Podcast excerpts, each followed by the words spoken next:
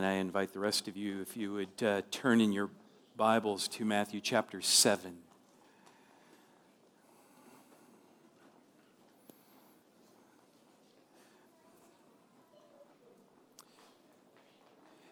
It's timely to hear a, a testimony like Dan and Heather's just because at this time of the year in January, there's, there are many ways that seems natural for us to aim to recalibrate our lives and our especially our spiritual lives and that's what we've been doing last sunday and today. I'm trying to help us to recalibrate uh, our spiritual lives in relationship to the matter of prayer. Uh, last week we gave our attention to mark chapter 9 verses 14 to 29 and we sought to answer the question uh, why is prayer so important? Why is it so important to God, and why is it so important for us? Today, um, I want to try to answer another question, and that is what does God do when we pray? So let's give our attention to Matthew chapter 7, and we're going to look at verses 7 through 11 and I invite you to follow along as I read the words of Jesus. Jesus said, Ask, and it will be given to you.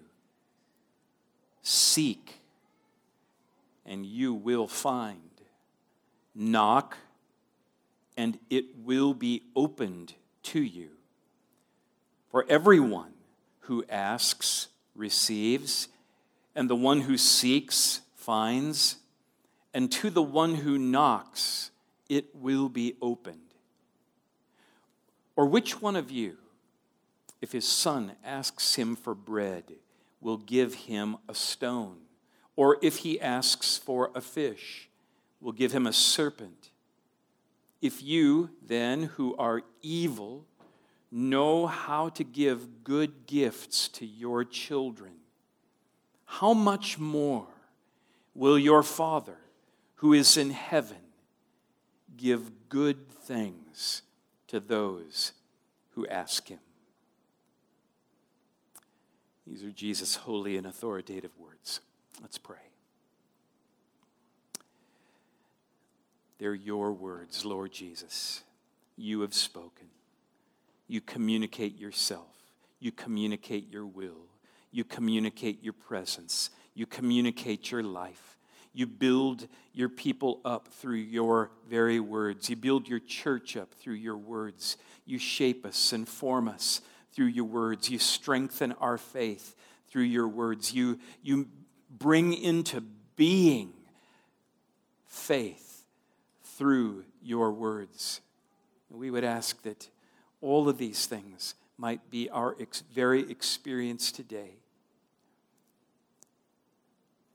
Let life happen in us and among us and through us through your words.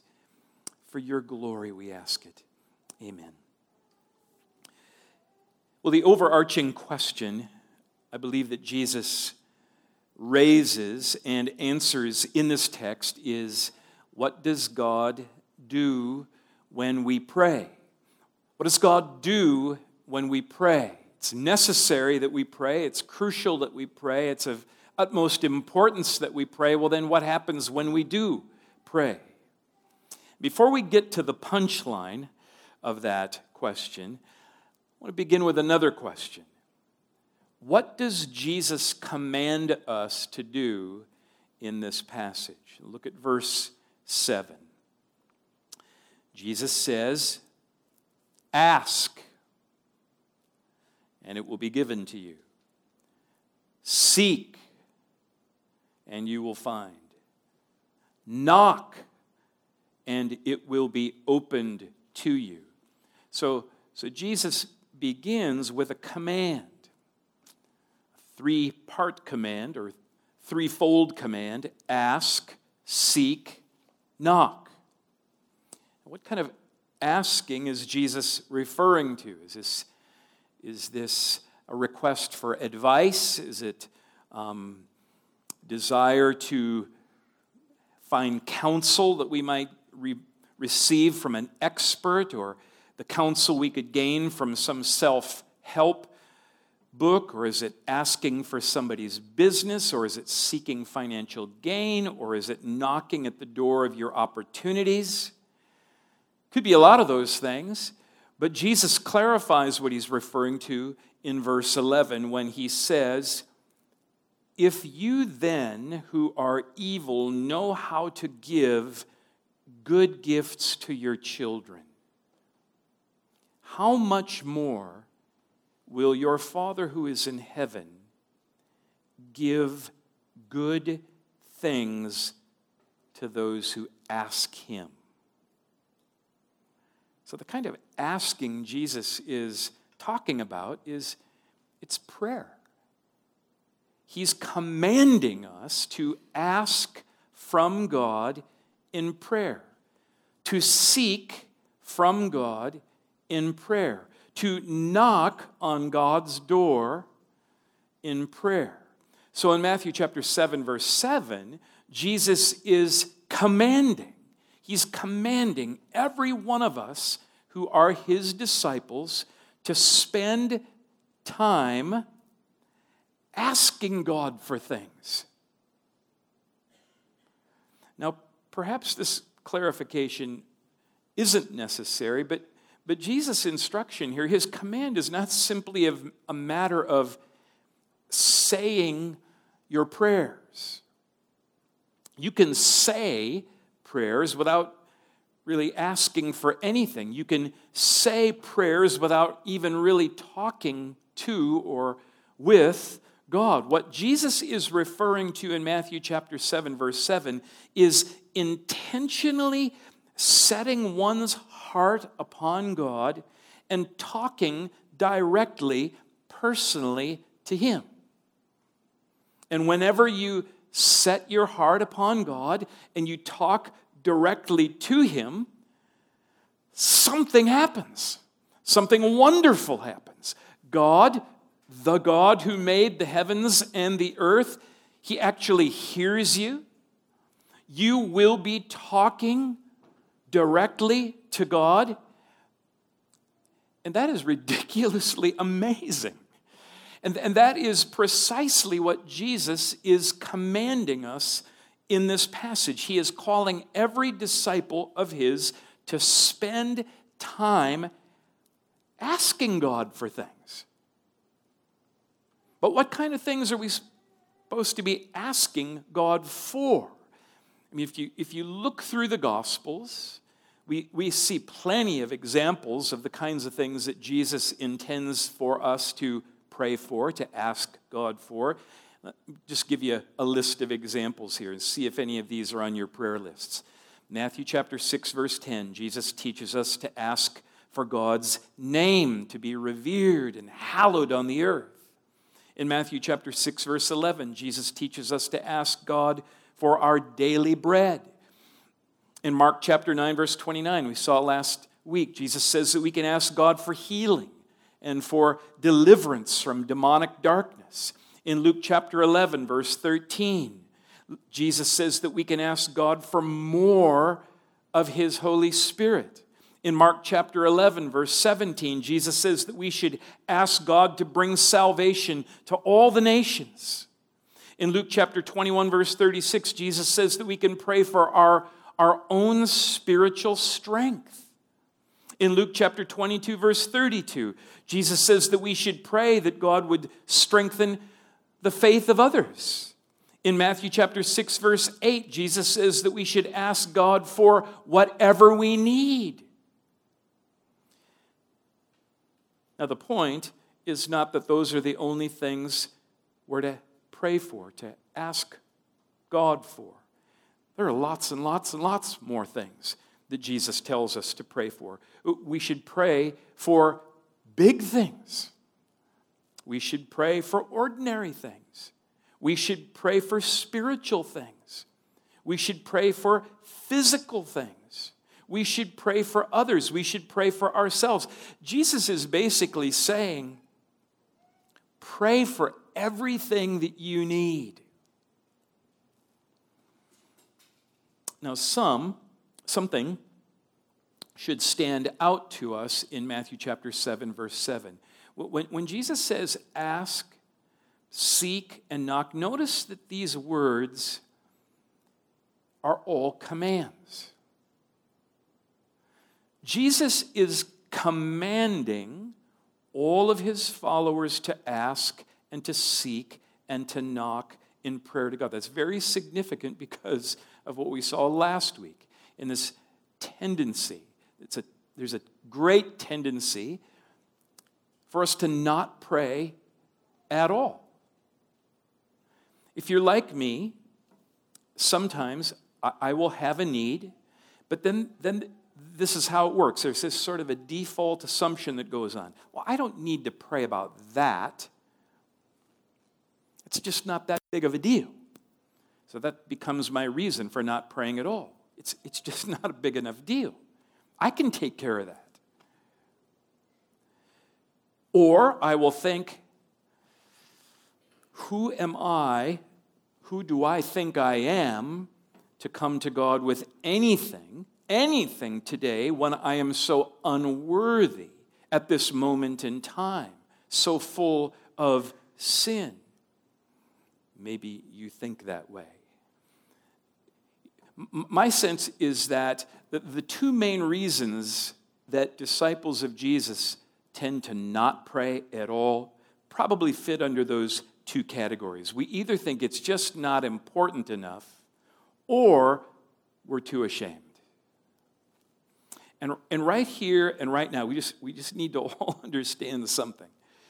If you have a need, if you have a burden, if you are under stress, if you feel fear, it, it, listen, it's not our prerogative to decide whether it's significant enough for God to consider or whether we are in good enough standing in relationship to God in order to ask from God. Jesus stands right here before us and commands us You shall ask, you shall seek, you shall knock. Loved ones, prayer is not optional prayer is commanded. And then there's something else we need to notice in Matthew chapter 7, verse 7. Jesus doesn't just command us to ask God, Jesus commands us to ask God persistently. Because you see, the, the, the, verb form of these commands here are all present active tense. Some of your translation, somebody's translation may actually even translate it this way keep asking, keep seeking, keep knocking. Jesus is not calling us to pray, pray about something once. He's commanding us to persistently ask God for things. And that's important that we understand this because, again, I know this is my tendency, it may be yours to think that God just doesn't like whiners. I mean, I don't like whiners, so certainly God can't stand whiners or nagging. But God is never overwhelmed or stressed. He's never reactive. He's never confused about what is merely a want and what is a genuine need persistence does not affect God like it does us. You're just not going to hear God say, Can I get you some cheese with your wine? He, he is God, and He commands us to ask Him persistently. So keep asking, keep seeking, keep knocking. The clear meaning of Matthew 7, verse 7, is that God, it is a God given duty. No, it, it is a God given delight. It's a gift of delight in God, and it's a gift of God's delight in us for Jesus' followers to persistently ask God for things. Now, now think about this, this picture of God. The maker of heaven and earth is commanding us to persistently ask Him for whatever we need. Do, do, you see how deeply God cares for us? He longs to help us. If this verse were, were to ever take root in us, we, we will see God in a whole new way. Don't you think it's safe to say that, that none of us are, are praying the way Jesus commands us to pray in Matthew 7 7? And perhaps some of you are tempted to think, you, you can't mean that we're supposed to pester God like, like little kids, just give me, give me, give me, give me, give me, give me, you know? And I suppose that that could be a problem, theoretically. But how many, of, how many of us can say that that's really our problem? that we just ask and we ask and we ask and we ask and we seek and we knock all the time in prayer. We're much more like the disciples of Mark chapter 9 who don't pray at all. I think most of us err on the other extreme, the other end of the spectrum, where we tend to not ask, period. The next question Jesus answers in this text is why? Why should we persistently ask from God? Why should I ask every day for God to give me more of the Holy Spirit? Why should I ask God every day that, the, that my love for my wife would increase and abound? Why should I ask God every day to open the hearts of people I care about so that they might be saved? Look at verse 7 again. Ask, and it will be given to you. Seek, and you will find.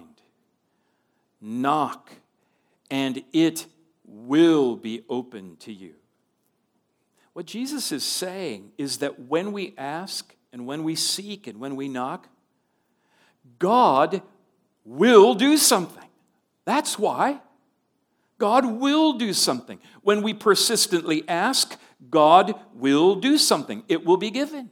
When we persistently seek, God will do something. We will find. When we persistently knock, God will do something. He will open the door to us. Jesus wants us to get this point really clear, and so he repeats it even more emphatically in verse 8. For everyone, or because everyone who asks receives, and the one who seeks finds, and to the one who knocks it will be opened.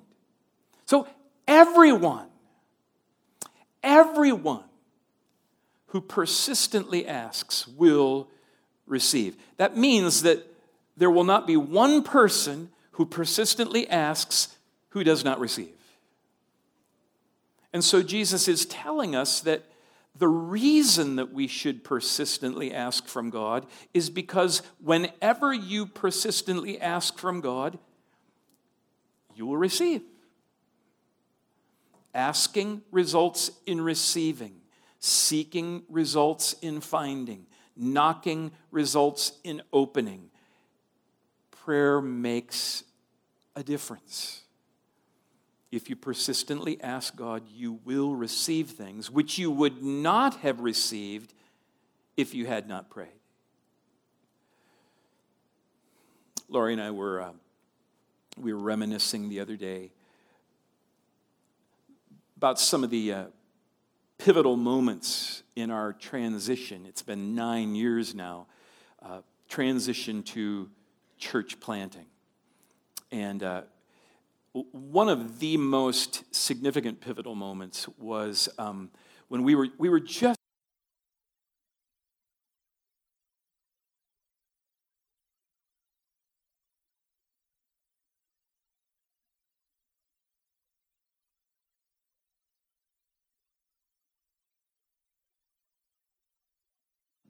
Let's try this. I was saying that Lori and I were reminiscing the other day about uh, some of these pivotal moments that were critical in our transition to uh, uh, church planting nine years ago. And uh, really, one that, that stood out dramatically to us was um, when we were just weeks away from our intention of relocating from Sioux Falls to suburban Washington, D.C. Uh, for a year of training and orientation. And um, probably the most significant hurdle that was in our way was what to do with our house. Um, we had a home here in Sioux Falls, and given uh, the time limitation, uh, contemplating contemplating selling our house uh, in, in, that time frame, that was like con- contemplating competing in the Ironman triathlon. You know, for me, that just was not going to happen. And um, so uh, we, we felt like we ought to look for a renter. However, given the time frame, given our neighborhood covenants, given the dozens of conditions and various other unpredictabilities, that seemed almost as impossible. Not quite, but almost. But the Lord was shaping our faith, and so we prayed we asked God that if He was in this, um, He would supply us with a renter. And we knocked to see if He would open this. I mean, it is like a big, honking, heavy, formidable door. And um, with the proverbial and literal clock ticking, some friends of ours invited us to go out for dinner with them. And they knew our, that what we were contemplating about leaving and moving to Washington, D.C., and they were interested in hearing how things were going and, and wanted to know how they could pray for us. And so over dinner, we, we shared with them that the biggest obstacle that remained was finding somebody to rent our house. And uh, after dinner, Lori and I, we were driving home, and these friends called us this was back when you could kind of drive and talk on the phone at the same time. And uh, they, they called us, and um, little did we know that they were in a situation where they needed to find a home to rent for at least a year. And they said, We'll rent your house. And, and uh, I mean, that was like you, almost drive in the ditch at something like that. It was, that was huge um, God supplied exactly what we needed and exactly what our friends needed at exactly the same time, at the right time. Now, we could have said, you know, um, this is like, this is, this is one of those things that, that God, this is too big. It's too big. This is impossible. We might not pray about that. Or we could have thought, God's going to do whatever. And so why pray? You know, he's sovereign. Or we don't deserve this. You know, other people get things, but not us. Woe is us. So we weren't going to pray. Or since we have no idea what we're going to do next, why even pray specifically? We don't even know what to pray. Why pray, God, please bring us someone to rent our house for at least one year. And let it be someone we know. And bring them to us, like in the next two weeks. But Jesus commanded ask, and it will be given to you. So many objections. But by God's grace, we were asking, we were seeking, we were knocking. And as the day as the day of our departure for the East Coast drew nearer and nearer, we were, we were asking and seeking and knocking more desperately, more intensely, more persistently. And not only did our Heavenly Father give us exactly what we asked for, supplying precisely what we needed, when we needed it, our house fit precisely what our friends needed precisely when they needed it. And not only did they rent our house for a year, while we were in this training and orientation. But the next year, when a big curveball came our way and we found ourselves unexpectedly in the Twin Cities for another 11 months, our friends who had been renting our house unexpectedly needed a home to rent for one more year. Now, it seems important to add that there is a personal burden that I have been praying for for at least 20 years. I have been asking, I have been seeking, I have been knocking. And to this day, after 20 years, that matter remains, insofar as I can tell, unanswered, unfound, unopened. 20 years. Perhaps you bring with you today longings, petitions that remain unfulfilled, unanswered. And this raises another important question. Aren't there times when we do persistently ask from God and do not receive?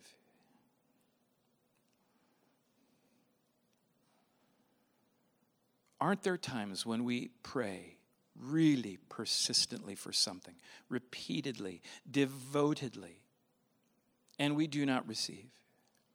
How does Jesus answer that question? According to Matthew chapter 7, verses 7 through 11, it seems that Jesus would say, No. No, there are not times. There are no times when we persistently ask from God and do not receive. And I get that from verse 8 when Jesus says,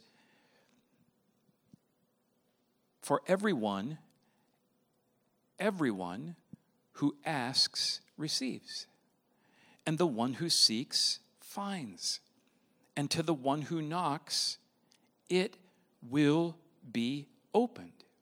I, I find it really hard to get around that word, everyone. If everyone who asks receives, then every time you persistently ask from God, you will receive. And then look at verses 9 through 11. This was really kind of at the heart of our, our worship time this morning. Which one of you, if his son asks him for bread, will give him a stone. Or if he asks for a fish, will give him a serpent. If you then, who are evil, know how to give good gifts to your children, how much more will your Father who is in heaven give good things to those who ask him? So Jesus is arguing here from the, the lesser to the greater, right? We, we understand this kind of reasoning. We earthly fathers are sinful. But in spite of how sinful we are, if our children ask for something, we're not going to give them something evil. I mean, I'm painfully aware of the fact that I'm a sinful father, but when my guys ask for something, even now that they are adults. My heart, my impulse, it's to respond with a yes.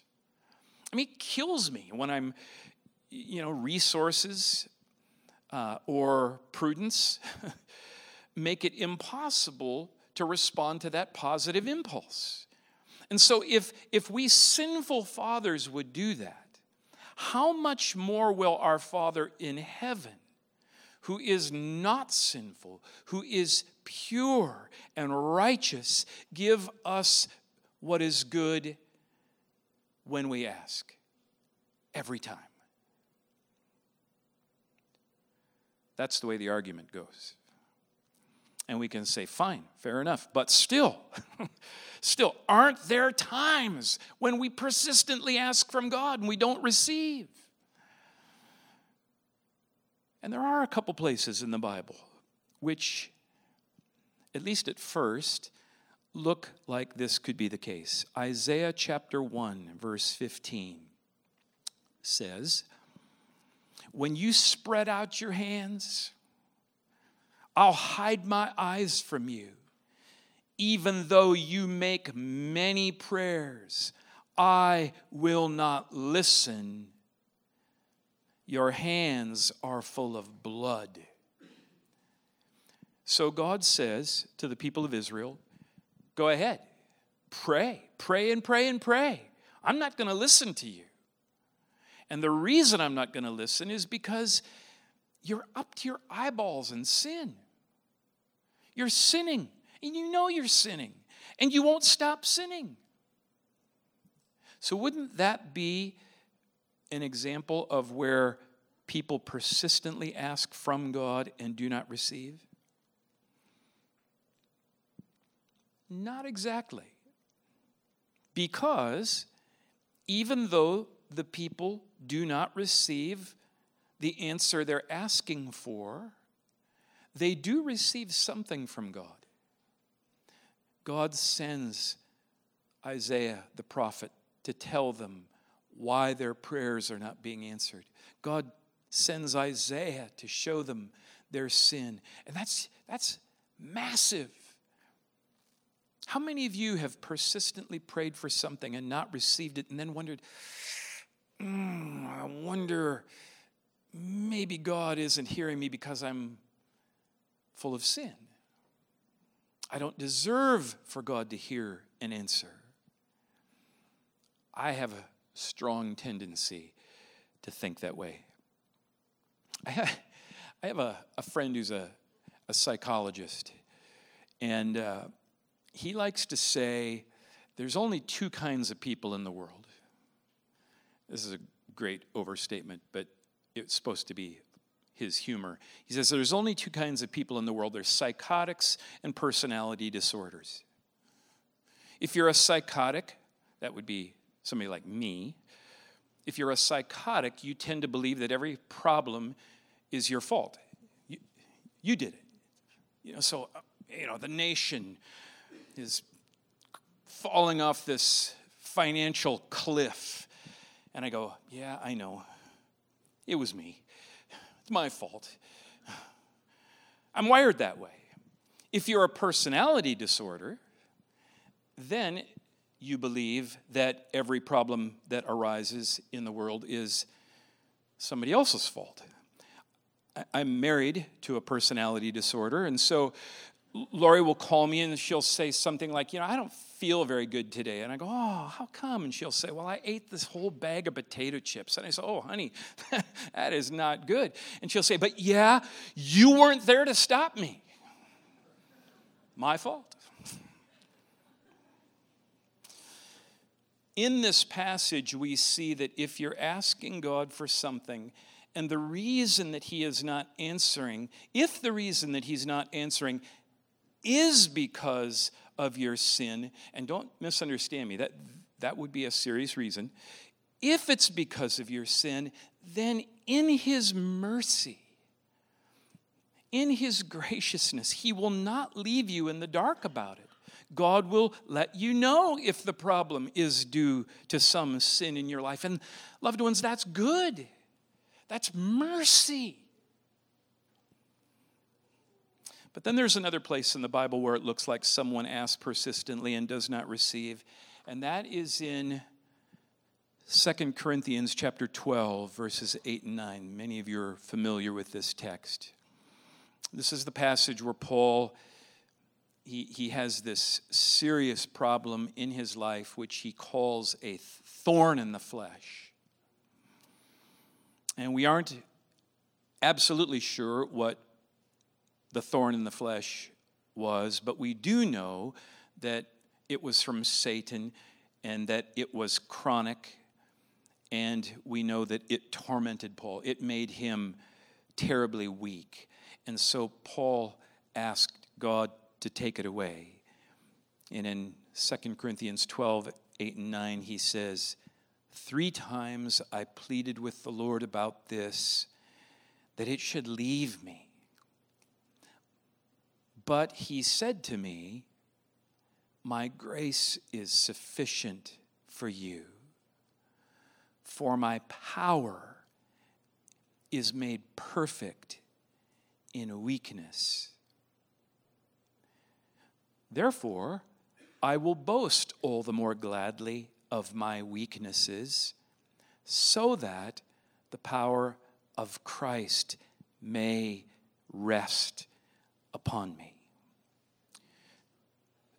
So, Paul has this significant problem. He's tormented, he's oppressed, he feels weak, and he prays, God, take, take away this thorn. It drains me, it hinders me from, from doing your will. Take it away. And nothing happens. And then later he prays a second time Oh, Father, I'm, I'm coming to you again. You said through your Son that everyone who asks receives. So I'm asking you, please take away this thorn. And nothing happens. Now, Paul knows it's important to persevere in prayer, so he prays a third time. Father, I know it's important for me to press on in prayer, so I'm, I'm coming to you again. You know my difficulty. I believe you're in control of everything. You have, you have permitted this to happen to me, and I know that you can remove it from me. So again, I'm asking, take it away. And now, after Paul prayed the third time, something does happen. God did not remove the thorn, but God did speak to Paul, as we see in verse 9. And God speaks to Paul and tells him that the problem is not going to be removed.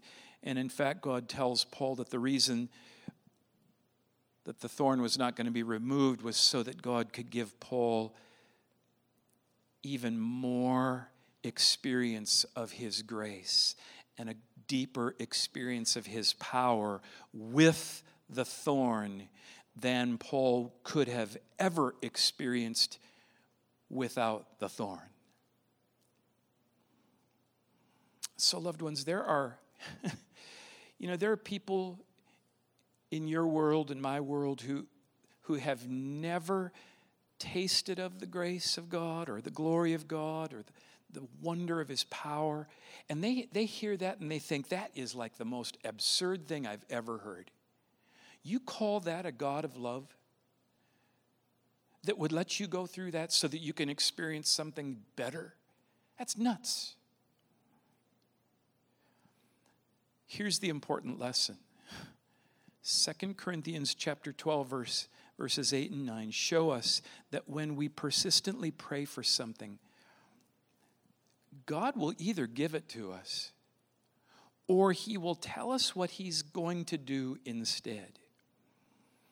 And if we pray persistently, we're not going to be left in the dark. I get the impression that Paul would have probably kept on praying, maybe 20 years more, until either God removed the thorn in his flesh or spoke to him. And I believe that we should do the same. So, are there times when we persistently ask from God and receive nothing? The answer is no. You, you either get exactly what you're asking for or, or you'll get something better. If you're sinning and you're not getting what you asked for, God's not going to give you He's not going to give you what you're asking for, but He will give you the knowledge that you are sinning so that you can repent and, and have this sweet occasion to get right with Him. He's ready to receive you. And so you've received really what you needed most of all anyway. Or if God does have something better for you, you will receive the knowledge that that's what God's doing. He's not going to leave you in the dark. He clarifies what He's doing so that you can trust Him and receive the better thing that He has for you. So, what does God do when we pray? Really, only three possible results. One is that you end up with something less than you asked for. But, but really, Jesus says the only way that that's possible is by not asking at all. So that doesn't really count. Second, you will get exactly what you are ask, asking. Or third, you will get something better than what you are asking. In, in the recent months, I have needed to preach this promise, the promise of this passage to myself a lot, and uh, there's something I've sought the Lord, from the Lord, and it does not feel uh, like I have received what I've asked for. It does not feel like I've received something better than what I've asked for. It doesn't even seem that the Lord has provided me with a, actually a satisfying answer as to why I have not received what I've asked for. But if there is something with which I can identify, I, I want to encourage you keep on praying, keep on asking, keep on seeking, keep on knocking. That is fundamentally what it means to live by faith. Jesus is not asking us to entrust ourselves to receiving everything that we've asked for. He is calling us to entrust ourselves to Him and all that He has promised. And He has promised that if we entrust ourselves to Him and pray, asking, seeking, knocking, then we will receive, we will find, the door will be opened. And in my months years of praying and waiting, one thing is absolutely certain that as I've entrusted myself to this promise, the promise of Matthew 7 7 through 11, and continued in asking and seeking and knocking, the Lord has caused my discontentment, my anxiety to discernibly diminish, and my satisfaction and peace in all that He has promised to be for me to discernibly increase. That raises just one last question, and I'm going to make this super brief.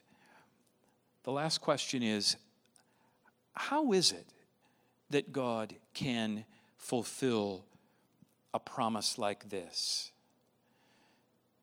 to sinners like us?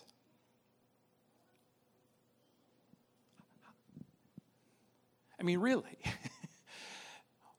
Why should he? How can he? And the answer is in 2 Corinthians chapter 12 verses 8 and 9. For all the promises of God find their yes in him.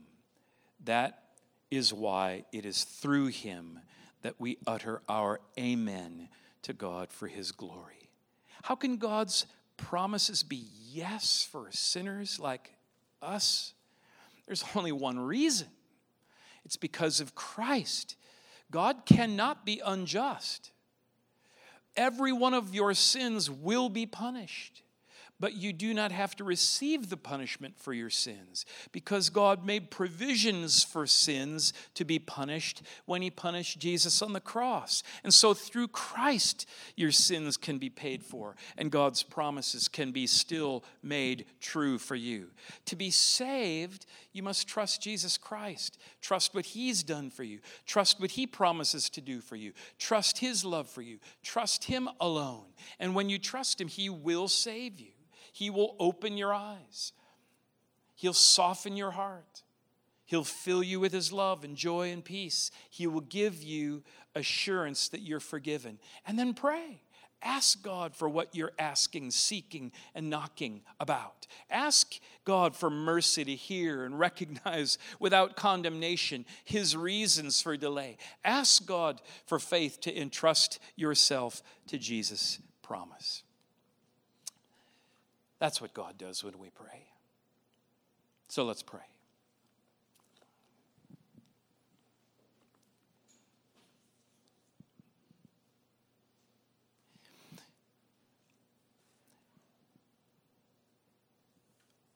Having said all that, just come back to the, the reality, Lord, that as crucial and as important as prayer is for us as followers of Christ, as fundamental as prayer is, for all the promises that you hold out for those who do pray and persist in doing so. Unless you give us this gift, this inclination, this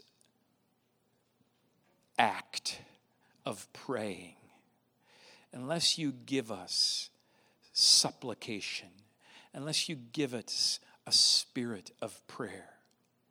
Who can do this? Those who are joined to Jesus. And so we trust you, Christ Jesus, today. We are joined to you.